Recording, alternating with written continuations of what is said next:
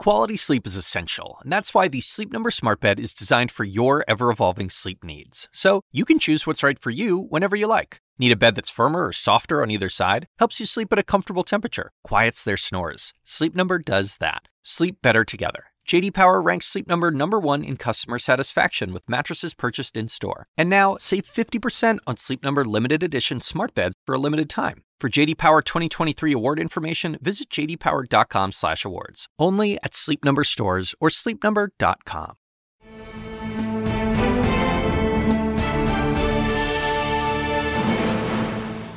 Welcome to Unfiltered. Here's the headline. The president has been very busy on Twitter that is. In the past 48 hours, President Trump has taken time out of his busy schedule of watching Fox News to bash the FBI, his own Attorney General Jeff Sessions, Crooked Hillary, Bob Mueller and his gang of 17 angry Dems, and the fake news media. He's tweeted out his support for Hawaii, his love of Ohio, where he spoke last night, praise for Senator uh, Lindsey Graham, who praised him, happy birthday wishes to Vince McMahon, a rally shout out to Kim and Kanye, and yes, even warmest regards for North Korean dictator Kim Jong un. Conspicuously absent from the long and colorful list of mentions, Senator John McCain, whose family announced on Friday that he is ending medical treatment for a brain tumor he's been battling the past year. That's right, not one tweet of support for his family, not a single mention of the war hero and patriot who's given decades of his life to public service, not even a canned thoughts and prayers. Nothing. Here's the deal it doesn't get any smaller or pettier than that, and it's shameful. Plenty of others have, of course, expressed their support for the McCain family and shared their appreciation for McCain's many contributions to politics and service. It marks the near end of a very long and tough fight by one of the world's toughest fighters, a fighter for freedom, both his own and others, for democracy at home and abroad, for fairness and civility in politics, and for his constituents, whom he served for two terms in the House and six terms in the Senate. As a conservative of a certain age, I've been deeply shaped by both McCain's politics and his principles. Even when we've disagreed, one could never question his motive, which was always country first. I've also had the honor of knowing his daughter Meghan, and I am in awe of her strength through this most trying chapter. I'm thinking of her and her family right now, and I hope that no matter your politics or your perspective, you are too. Uh, I want to talk about John McCain, the man, with some of my colleagues and friends who've also gotten to witness his unique contributions over the years. Uh, David Axelrod, CNN senior political commentator and former senior White House advisor for Barack Obama, uh, joins me on the phone. Ax, I-, I have to start with what is for me the most memorable of his political moments. It was 2008 on the campaign trail at a town hall in Lakeville, Minnesota. Uh, a supporter of his disparaged uh, Barack Obama, your former boss. Um, take a listen, yes. I can't trust Obama.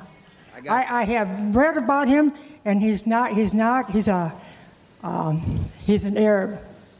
He is not. No, ma'am. No. No, ma'am. No, ma'am. No, ma'am. He's a He's a, he's a decent family man, citizen that I just happen to have disagreements with on, on fundamental issues, and that's what this campaign is all about. He's not. Thank you.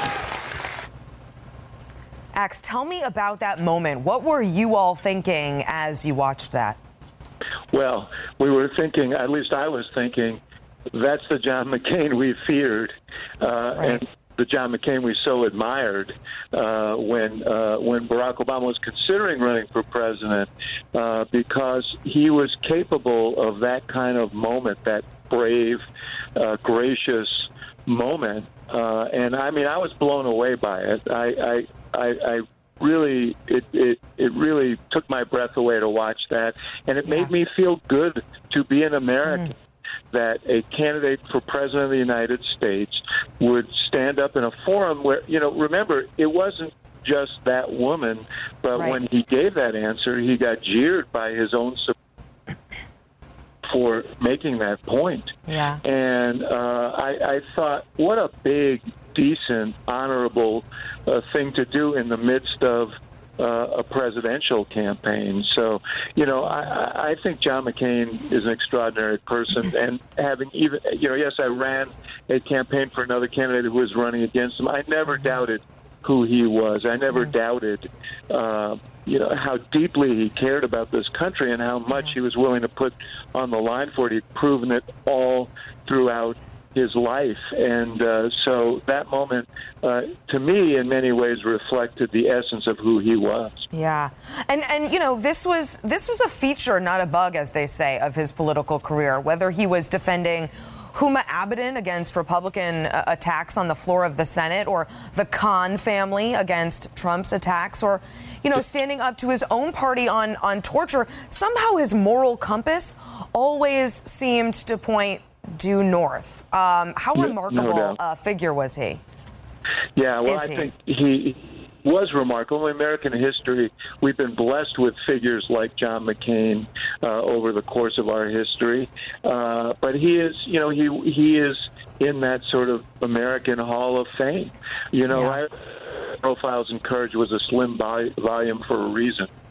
Uh, you know, because it's hard to stand up for. It's hard to stand up for your principles, and it's uh, especially against your own supporters, especially in difficult political circumstances. McCain, uh, re- he has reveled in that. We shouldn't speak of him in the past tense. He he, he has reveled in Yeah. those opportunities throughout his career. And you know whether it was uh, during the the 2000s, you you'll remember he voted against a tax cut that his own party's president was promoting because he said one shouldn't vote for a big tax cut in the middle of a war. He took on issues like and, and, and uh, climate change and worked across the aisle on those issues and took uh, a fair amount. Yeah. He probably wasn't member of the Senate when he took up campaign finance reform uh, with Russ Feingold.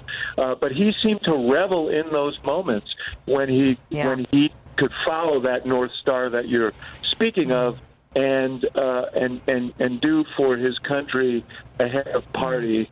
Uh, he, uh, he, you know, and and honestly, it's so sad in this epic in which we're in right now uh, to lose someone who is the we should want in uh, in in leaders Yeah, in our yeah. country.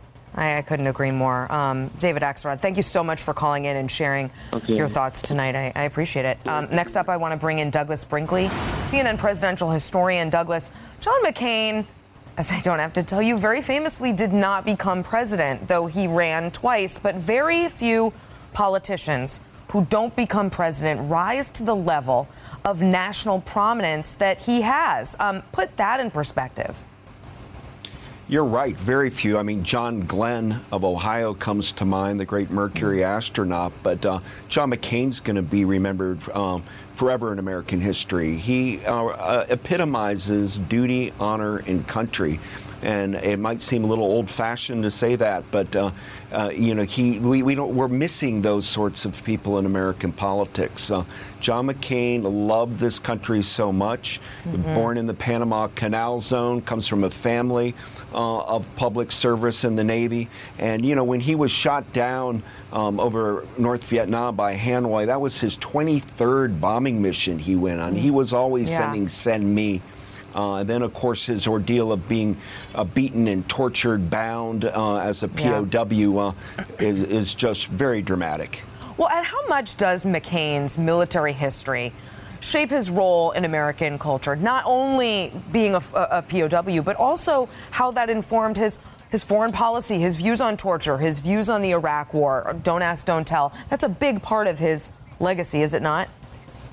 It really is, as you well know. I mean, he no the, the Pentagon never had somebody that was a better friend than John McCain.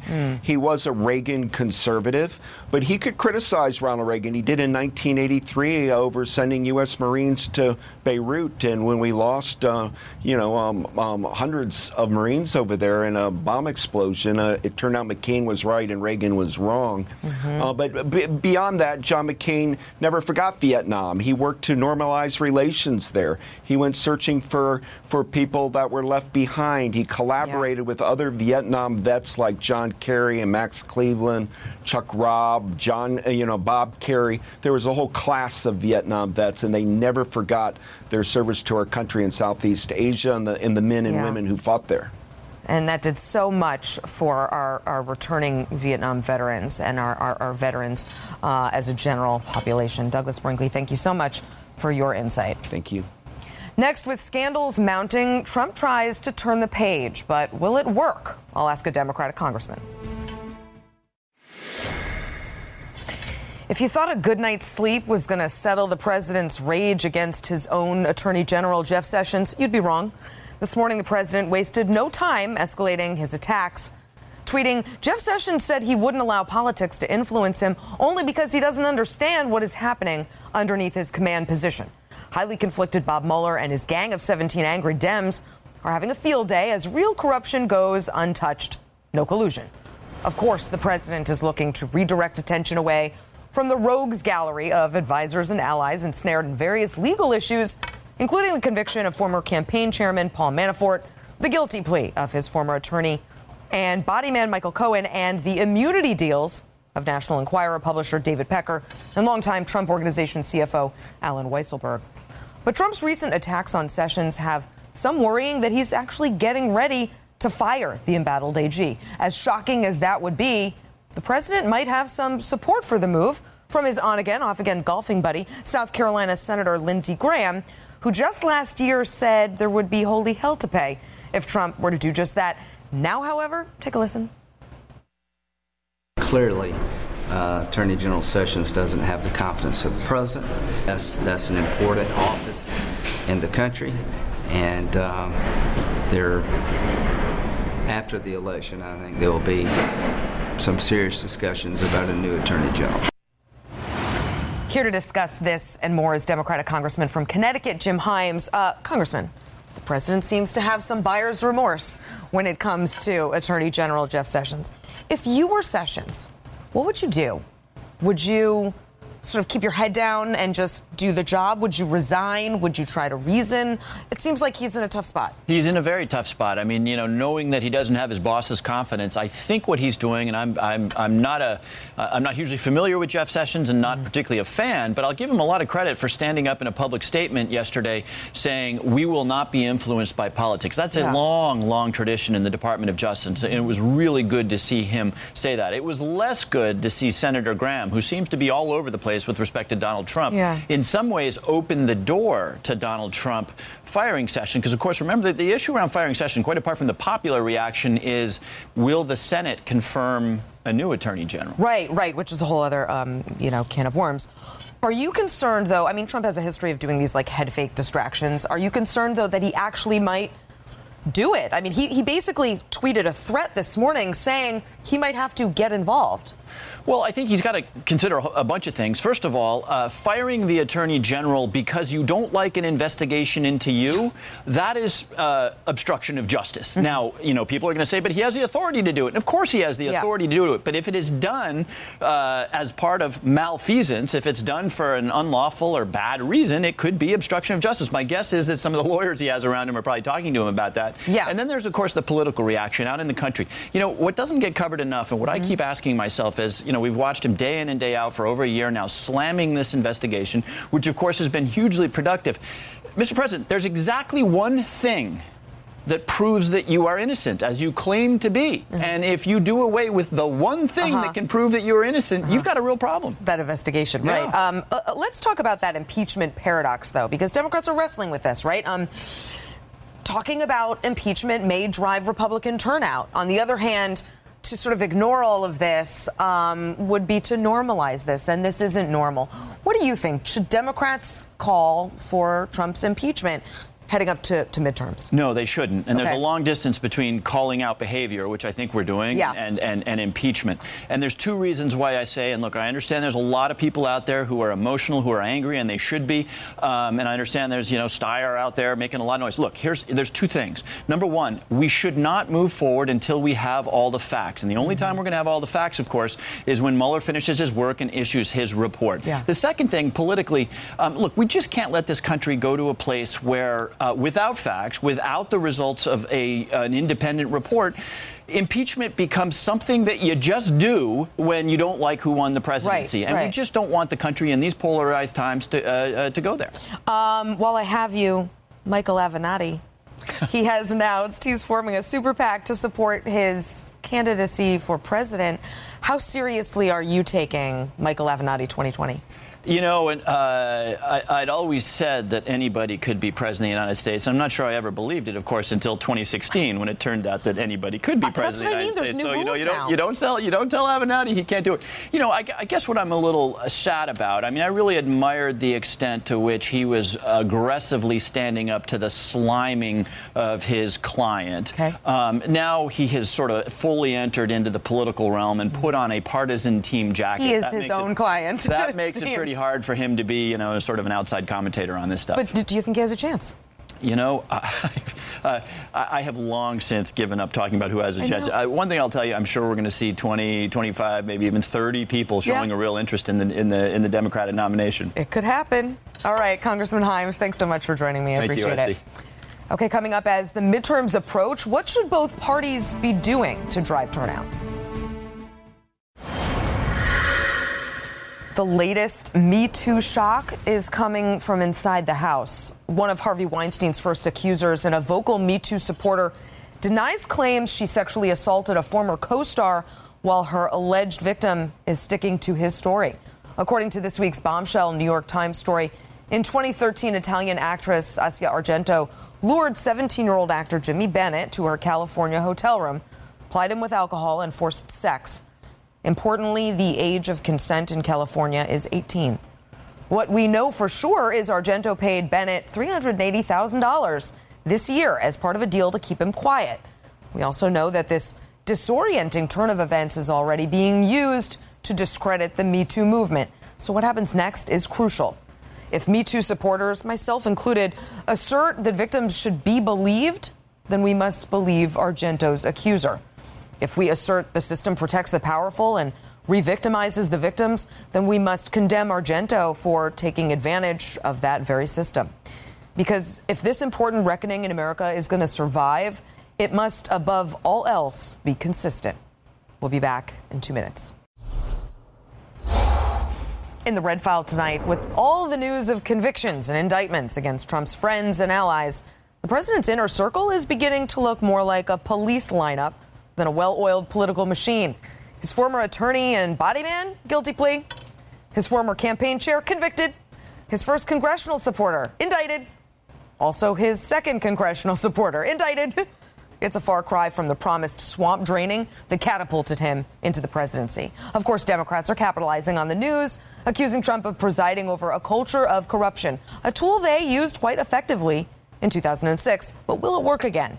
Let me bring in my guests, former executive director of the New York State Democratic Party, Basil Smikle, and CNN political commentator, Republican strategist Kevin Madden. Kevin, indictments, convictions, a president who hates his own attorney general. Um, You see it piling up? yeah, you see where I'm going.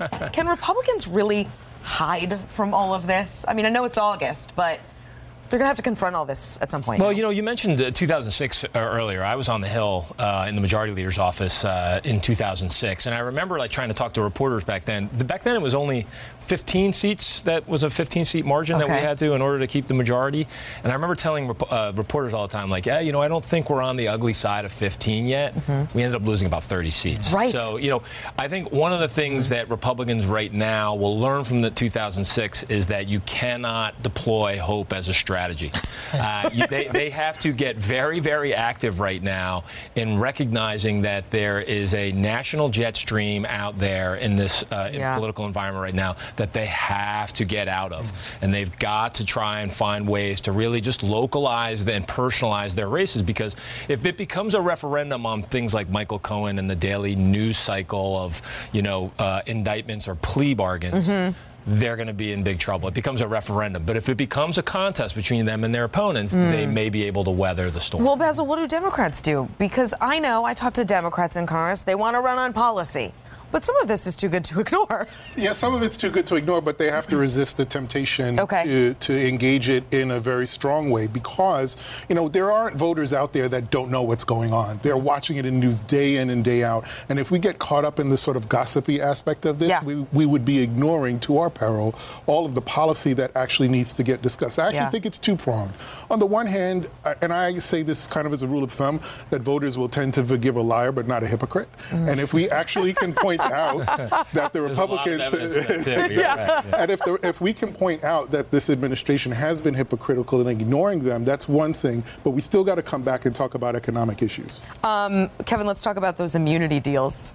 Mm-hmm. Tip of the iceberg. I mean, it seems like we're probably going to get some more uh, of these over the next weeks or months. Yeah, well, there's there's two troubling trend lines in this, which is that the evidence continues to mount against the the uh, the, the, the president and so, or wrong uh, with regards to wrongdoing. Yeah. and then there just seems to be more and more people who are coming out and flipping against the president. Yeah. So the, inside the White House, that has to be very troubling. Troubling, and what's odd is that this is a president who always promoted the idea of loyalty and you know always talked about how this was something that he valued. And even those closest to him always you know talked about how loyalty to the president was one of their key attributes. Right. right and now they're all Not so engaged in much. self, they're all engaged in self-preservation and so if we continue to see these these trends towards self-preservation Yeah. you know you, if you inside the white house you have to worry a little bit about that Basil, um, some on the left, as you just uh, heard me talking to um, Congressman Himes, some on the left are talking about impeachment. He thinks that's a bad idea. Um, it's a double-edged sword for Democrats, right? It's hanging out there. It's like uh, the sword of Damocles. Like, yeah, we can. We're going to be able to live under that. But is it something that we actually want to engage regularly in the between now and November? I don't think so. Let's let us win back the House first, and then we can talk about whether any of these actions actually rise to the uh, level of impeachment. My fear, though, is that as we continue to talk about that, even past the midterm elections, that it still clouds the economic message that we could be putting out there in advance of 2020. Oh, so I just don't want us to get bogged down in that. We still got to talk about the, ish- hard, these the hardest thing Yeah, about go the economic part of this, which is is, is that the economy is humming right now. If there's one Right. thing that all voters feel good about, it is the economy. So Yeah. That is why I think you, you're going to see this pull by so many Democrats to really make this front and center. Uh, the, the, the scandals or the, the, the, the idea of corruption or, or, or these distractions, to make that center of their, of their appeals to voters. right. And the problem it's there, easier. right? The problem there is easier. that you do tend to then make it more partisan at a time where they need to try and kind of That's appeal to the big right. middle. That's and, right. and let me just add very Yeah. quickly one of the things that isn't discussed as much is the trouble that we will have because Republicans were so good at gerrymandering us out of large parts of this sit of this country. So it's a it's an uphill battle, but that's why I do think Mm. it's it's easy for us. It's low hanging fruit to be able to talk about these scandals. Totally. But you know, take maybe this take change the big D to a small D Democrat, Uh-huh. and and then focus on sort of bread and butter issues. Uh, thank you both, Kevin, Basil, for joining me. I here. appreciate it. Uh, I'll ask a Republican senator why his colleagues have been so quiet about all the president's scandals. That's next. August is notoriously and historically a slow month for politics. Congress is home, folks are on vacation or busy with back to school. Not this August. Whether it was Omarosa and Giuliani making headlines in bizarre interviews or shocking legal headlines of Chris Collins, Duncan Hunter, Michael Cohen, Paul Manafort, the hits just keep on coming. And it isn't great news for the president or the GOP. With Democrats poised to take the House in November, Republicans are quietly hoping to just get through the rest of the month unscathed. On the latest controversies involving Cohen, Senate Republicans are being particularly careful, saying little, if anything at all, as if there's nothing to see here. But let's be clear, there is plenty to see here. It's not just that a number of Republicans in Congress have been indicted on felony fraud charges. It's not just that the president is lying to you repeatedly about what he knew and when. It's also, frankly, some of the policies that this president has somehow cajoled the Republican Party into supporting. So, is this a reckoning? Who will pay the price and when? For all of this and more, I want to talk to Senator Tim Scott. Um, Senator, let's start with the latest news. Democrats are no doubt going to use all of this to paint Republicans as the party of corruption. Uh, how can the party defend itself against that claim? Well, there are a number of individuals on the other side of the aisle that have their own problems with law enforcement and with integrity, so I'm not going to jump into that lake because there's not much that will be accomplished by throwing dirt e- either way. I will say that we have had perhaps the most productive Congress in the last three decades. If you're looking for progress in this nation from a policy standpoint, look no further than what we are finishing in August. Nine out of 12 of the appropriation bills in the last 18 months, we've appointed one eighth, one eighth of all circuit court judges. We've got historic tax reform done. We've got regulatory reform done. There's no question from a policy perspective, we are looking at the most productive Congress in three decades. Well, and I, yeah, I want to talk to you about policy um, for sure in a minute. That'd but let me just, yeah, of course, it's important to me too. But let me just go back a little bit. Um, was that Sure. sort of a whataboutism? It's happening on the left, and so it doesn't matter that it's happening on the right, the corruption?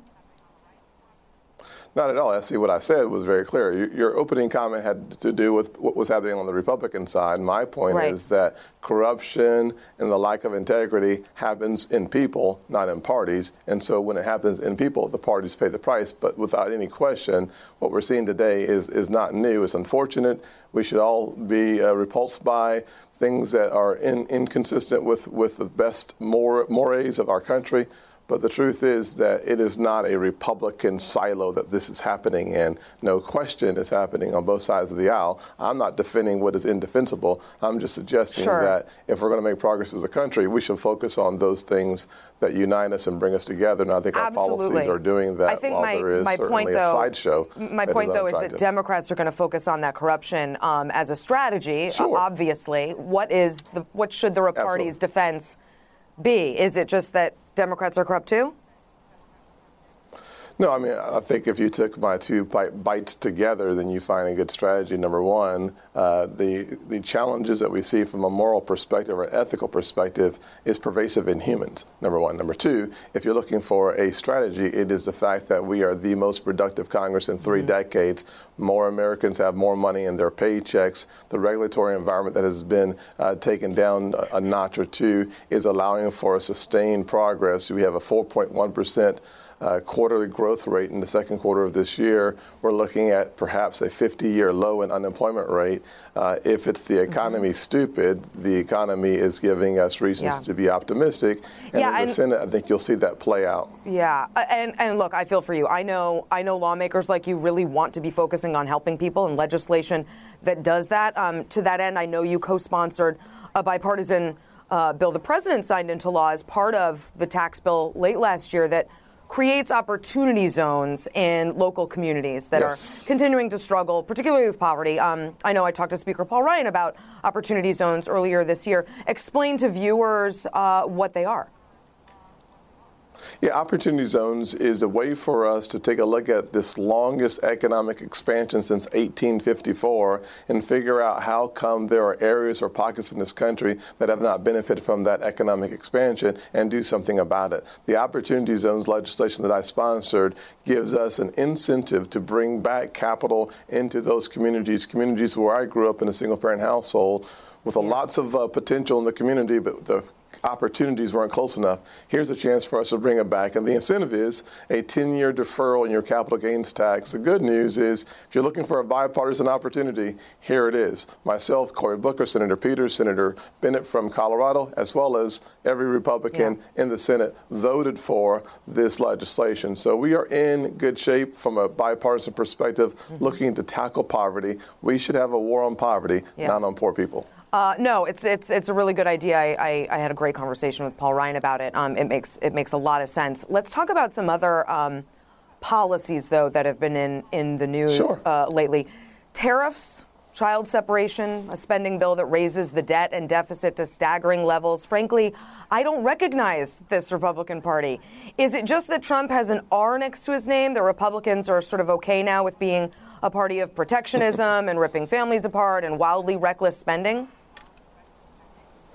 Well, let's hit the emotional issue first because okay. I think it's incredibly important for us to delineate or separate the difference. So, on the family separations, the Republican Party came out aggressively against that policy, mm-hmm. and because of that position, DOJ and the administration changed their, their steps, which is a good thing for the American people. It's a good thing for the soul of the country, mm-hmm. and frankly, it's the right thing, which is why it's a good thing for the country. As it relates to tariffs, the vast majority of us, from Pat Toomey to myself, have all come out and said we do not like tariffs. Uh, some have been more aggressive than others, but the fact of the matter is that you can look in South Carolina and see the negative impact of tariffs. Yeah. What the president is trying to do is to reset the conversation globally and making sure that our companies have access to countries where today there are headwinds called uh, tariffs coming into those countries when there aren't tariffs coming into our country. So the fo- unfortunate reality is, you know, SE because you're brilliant, is the fact that uh, when you pay a tariff, the only person that actually pays a tariff is the consumer. Yeah. So it's a tax. us heading towards a no barrier, exactly, in, in, a, in, a, in a unique way, it really is. Mm-hmm. And for us to head towards a no barrier environment with Europe is a good sign, a good signal. I hope we get close to it. And China, China is, uh, we're trying to use tariff and trade to deal with theft. Our goal should be to deal with theft, and right. the way you deal with theft is through legislation called CFIUS, which gives us the ability to, to hammer the Chinese when they're doing things that are not in our nation's best interest, and frankly, when they're requiring or compelling our companies to give them our, pro, our, our, intellectual properties yeah. in order to do business in China. So I don't necessarily agree with the tactic, but I understand the rationale. Um, you know, the president campaigned on draining the swamp. He campaigned on being a law and order president, but but this week in particular, he seems to be at odds with both of those. Um, your colleague, Senator Lindsey Graham, opened the door for a post midterm ousting of Attorney General Jeff Sessions um, after previously saying there would be holy hell to pay if the president fired him. So, should the president fire Jeff Sessions? Hey, listen, I think the president deserves to have an attorney general that he has confidence in. It's obvious he does not. I will say that Jeff Sessions has done so far overall a good job. It's, it's hard for us to take a look at Jeff Sessions and say that he has not been doing what is in the best interest of the country. Yeah, I, I, I agree. But I think what, he will continue to do so. So that's a yes. You think the president should fire Jeff Sessions because he should have a, uh, well, an attorney general he's comfortable with? Well, let me let me say it differently. Okay. Uh, uh, Essie, here's the truth: the, the president should have a cabinet that he's confident in and comfortable with. When that is not the case, it is his right to replace those individuals. What would I do if I were president is a different question than what do I think President Trump will do. I think President Trump has been pretty clear on what he plans to do. I, think Jeff Sessions has been a good, consistent attorney general. So uh, for me to pretend that I have any skin in the game and any ability to persuade the president to do or not to do something uh, is not true. So I'm going to focus on what the president can do, and is it legal and, and, ethical and moral? I think it absolutely is. I think the Mueller investigation has to be finished before the president does anything with Jeff Sessions. And if that is his, if that is his prerogative after the Mueller investigation is complete, that's his prerogative. Senator Scott, thanks so much for joining me. I really appreciate it. Yes, ma'am. Okay, we'll be back after a short break.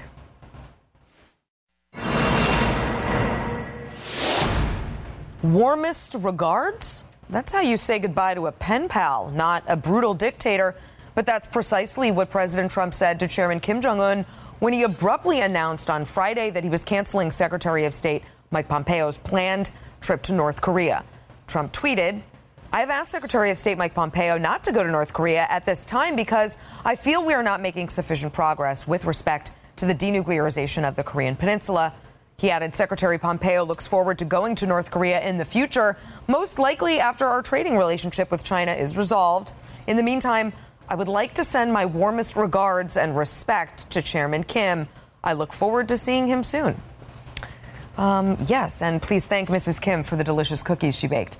For more on this, let me go to former State Department spokesman, CNN military and diplomatic analyst, retired Rear Admiral John Kirby. Um, welcome. Thanks for joining thank me. Thank you. What do you make of warmest regards? I think it's his sort of sophomoric way of making sure that he can keep the lines of communication open and that he still wants to move the negotiations forward. And yeah. I think he thinks that Kim is is wowed by that kind of flattery. I also think I see that a little bit of this is him giving himself a hug. Like he clearly he clearly doesn't like the fact that this isn't going so well. I think he was caught off guard at how hard it is to negotiate with yeah. these guys. And this is a way of him sort of telling himself and his supporters, "Hey, don't you know this, this still matters. I haven't failed." I thought it was uh, stunning when yeah. I saw that. Okay, so what do you make of uh, the actual substance of this, pulling out of this visit. Do you think it's a smart move by the administration, or do you think it's sort of a, a sign of a failed approach? No, I do. I, I do. I, look, I think Secretary Pompeo is more than aware of how hard and difficult this is going to be. Uh, you know, I talked to, I talked to a Korea analyst uh, not long ago. He said, you know, negotiating with them is like playing chess with a chimpanzee. You make really mm. clever moves mm. to put their king in check. They reach across, grab your queen, and eat it. they, they just don't know a right. lot about how to negotiate. And so I think Pompeo understands that. I think mm-hmm. President Trump is just now coming uh, to that realization. But I think this is a good move. I frankly don't think that they should have put Pompeo on the schedule to go anyway right now. Right. Now right. they've got a new envoy they just named, Steve Biegun, very well respected, was okay. a policy expert, uh, mostly on Russia inside the Bush administration. I think that's a smart move, and I think now they should let him be the one to make these trips oh, okay. and to start doing yeah. this, this negotiating at that level. Interesting. Um, hang tight because I want to move to another important topic, and that is the Syrian civil war. Uh, Bashar al Assad announced last month a new offensive in Idlib province, Syrian opposition's last stronghold in the country. The UN has warned that the offensive will likely be a quote civilian bloodbath that could rival the humanitarian crisis of the 2016 Aleppo massacre. Um, these latest moves, uh, along with releasing death tolls for the first time, suggest uh, to me that Assad believes there are no longer consequences uh, globally. Is he wrong?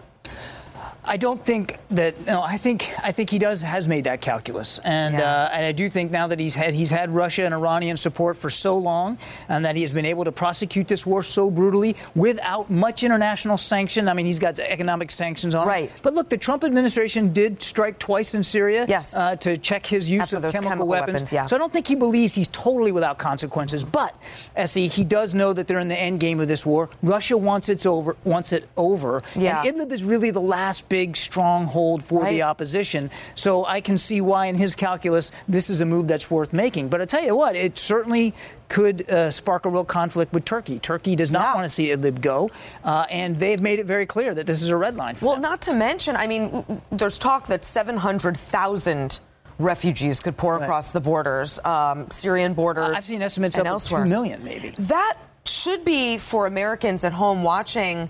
That's a national security issue here at home. Why, why, is that? Well, first of all, it's going to further destabilize the region. Look, mm-hmm. Turkey is already hosting 3.3 million, yeah. the most country of any other na- nation yeah. hosting uh, 3.3 million Syrian refugees. You throw another 700,000 to 2 million, right. that's going to destabilize Turkey as well. It's going to make that alliance much more tenuous than it already is. Yep. So uh, I think, yeah, and, and then, of course, you've got the Syrians that are moving, uh, those refugees that are moving into Europe. One of the worst refugee crises we've seen Already. since World War II, destabilizing our allies and partners there. So obviously, this has major consequences. Yeah, uh, it's hard to convey with all of the news going on just how serious this is. Um, lastly, you know, half a million people have died in this conflict, as you right. know.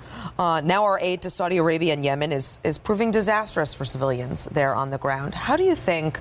History will judge the decisions we have made in Syria and Yemen.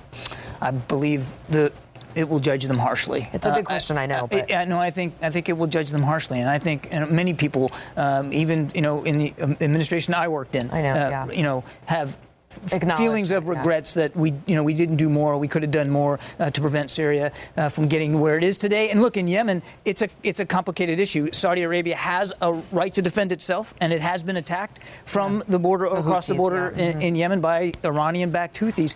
But the Saudis have not prosecuted this campaign with precision and diligence and determination. And I'm glad to see that Secretary Mattis is sending a three-star general over there to talk to him about that. Well, I'm glad you were here to talk to me about it. Thank I appreciate it. Admiral Kirby, thank you for coming on. And to you at home, thank you for joining me.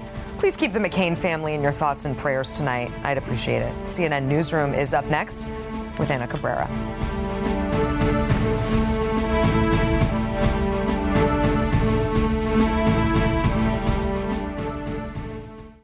When you work, you work next level.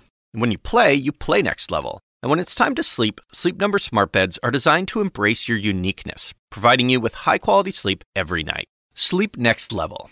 JD Power ranks Sleep Number number 1 in customer satisfaction with mattresses purchased in-store. And now, the Queen Sleep Number C4 smart bed is only $1,599. Save $300 for a limited time, only at Sleep Number stores or sleepnumber.com. Prices higher in Alaska and Hawaii.